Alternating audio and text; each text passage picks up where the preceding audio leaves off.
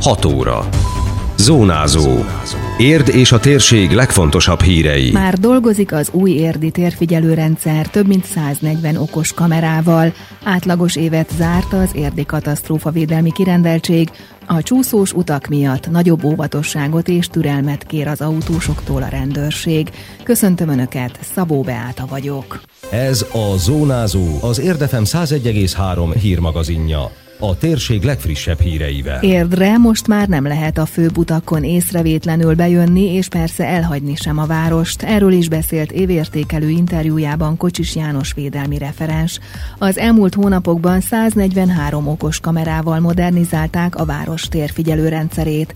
A régi kamerákat tíz évvel ezelőtt telepítették, és már nem tudták hatékonyan ellátni feladatukat.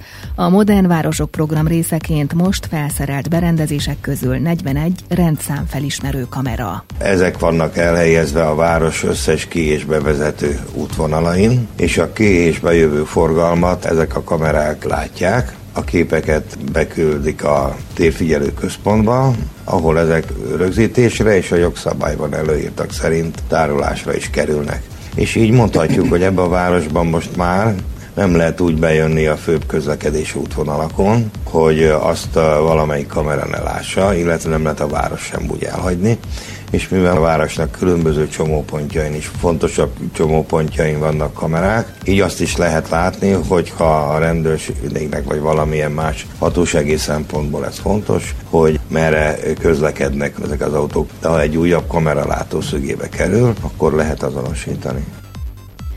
Tehát, ha egy adott rendszámot keres a hatóság, le lehet kérdezni a térfigyelő központban, hogy bejött-e a városba az adott autó, és persze az is megtudható, hogy mikor, mondta a védelmi referens.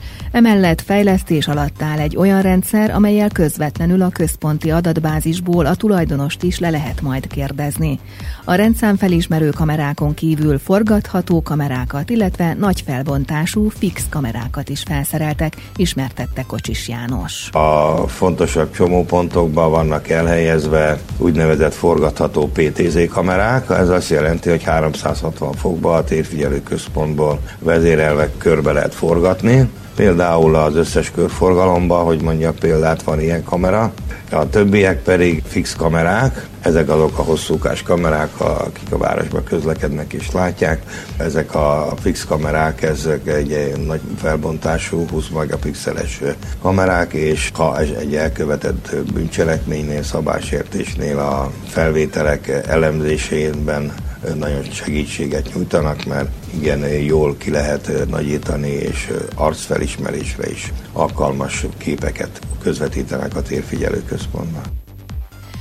Átlagos évet tudhat maga mögött az érdi katasztrófavédelmi kirendeltség, csak nem 1300 vonulásuk volt tavaly. Salai László kirendeltségvezető az értévé műsorában elmondta, ez a szám ebben a térségben nem kirívó, azonban más területekhez képest sok riasztást kapnak az érdi tűzoltók, hiszen csak nem annyi eseményük volt, mint egész Nógrád megyében. Számok és az események ismeretében hozta az átlagot, szerencsére nem volt sem kiemelkedő szám számban, sem eseményben a 2018-as elmúlt év. 1290 vonulások volt az éri tűzoltóknak, a török bálinti őrsen együtt, ami mondhatom azt, az a tendencia 1200 és 1400 között mozog a vonulási szám ebben a térségben. Talán inkább mondható az, hogy kicsit csökkent. Hát összehasonlítási alapul mondhatom azt, hogy majdnem közelít Nógrád megyéhez a vonulási számunk, de hát a itteni adottságokból és a nagy létszámú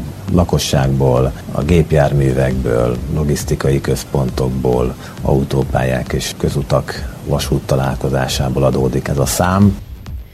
Kiemelkedő eset azonban nem volt az elmúlt évben az érdi katasztrófavédelmi kirendeltség területén. Az ötös riasztási skálán a kettes kiemelt fokozatúnál megállt egy-egy esemény, a többi pedig egyes riasztási fokozat volt, fogalmazott Sallai László. Ez azt jelenti, hogy sok volt a szabadtéri tűz, illetve a közlekedési baleset. Itt is többnyire koccanásos balesetek, ahol esetleg forgalmi akadályt kellett megszüntetni, volt, ahol személyi sérülés sem volt.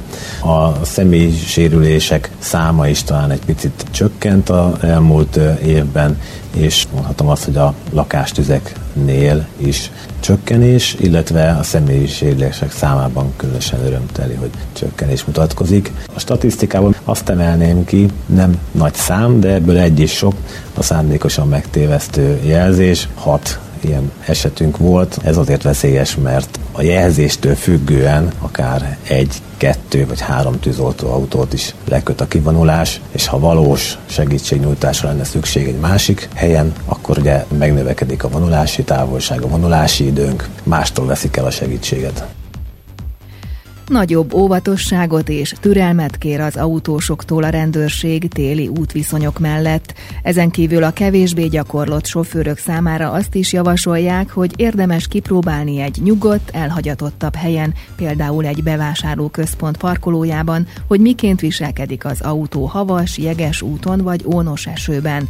Körti István az Érdi Rendőrkapitányság közlekedésrendészeti osztályvezetője kiemelte, hogy ilyenkor a rendőrség is jobban odafigyel az autósokra. Tehát fokozottabban nézzük azt, hogy mindenki időjárásnak megfelelően közlekedjen. Fontos tanácsokat is szokott ilyenkor a rendőrség az autósok részére átadni. Az egyik ilyen legfontosabb, hogy reggel hagyjunk időt az indulásra, tehát fűtsük be az autót, takarítsuk le róla a havat, illetve mind a világító, mind a jelzőberendezéseket tisztítsuk meg, illetve tisztítsuk meg a szélvédő felületeket is, hogy a kellő láthatóságot, illetve a szám számunkra az észlehetőséget tudjuk biztosítani. Minden közlekedőnek nagyon fontos, hogy felkészüljön erre az időjárási körülményekre, tehát a gyalogosoknak is egy kicsit óvatosabban kell közlekedni, hiszen a gyalogátkelőhely vagy a járda is csúszhat, illetve az autósoknak, kerékpárosoknak, esetlegesen motorkerékpárosoknak is oda kell figyelni. Tehát fontos jó tanács ilyenkor, hogy mérsékelt sebességgel közlekedjünk és fokozott óvatossággal. Ez nagyon fontos a reggeli időszakban, nagyon fontos napközben, és akkor, amikor látjuk, hogy az útviszonyok ezt megkívánják, tartsunk egy nagyobb követési távolságot, legyünk figyelmesebb, körültekintőbbek, legyünk toleránsabbak az utakon.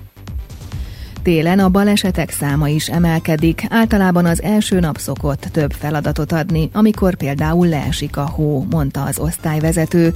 Kürti István hozzátette, az autósok azért igyekeznek a megváltozott helyzethez igazodni. Természetesen ilyenkor a balesetek száma is meg szokott növekedni, így a rendőrség megfigyelés az, hogy az első ilyen rossz időjárási körülmények között az első nap szokott nekünk gondot jelenteni, vagy az autósok számára, amikor először megtapasztalják ezt az útviszonyt, ezt a helyzetet.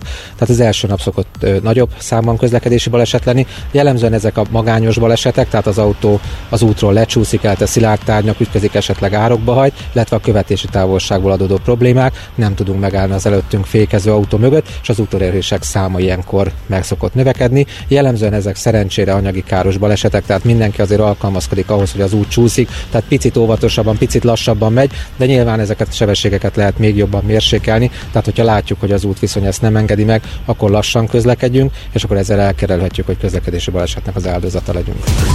Időjárás. Az ország nagy részén továbbra is szeles idő várható, sokfelé erős, időnként viharos lehet a szél. Emellett több-kevesebb napsütésre is számíthatunk, elszórtan alakulhat ki havas eső, hózápor. A mai maximum 3 fok körül valószínű. Zónázó.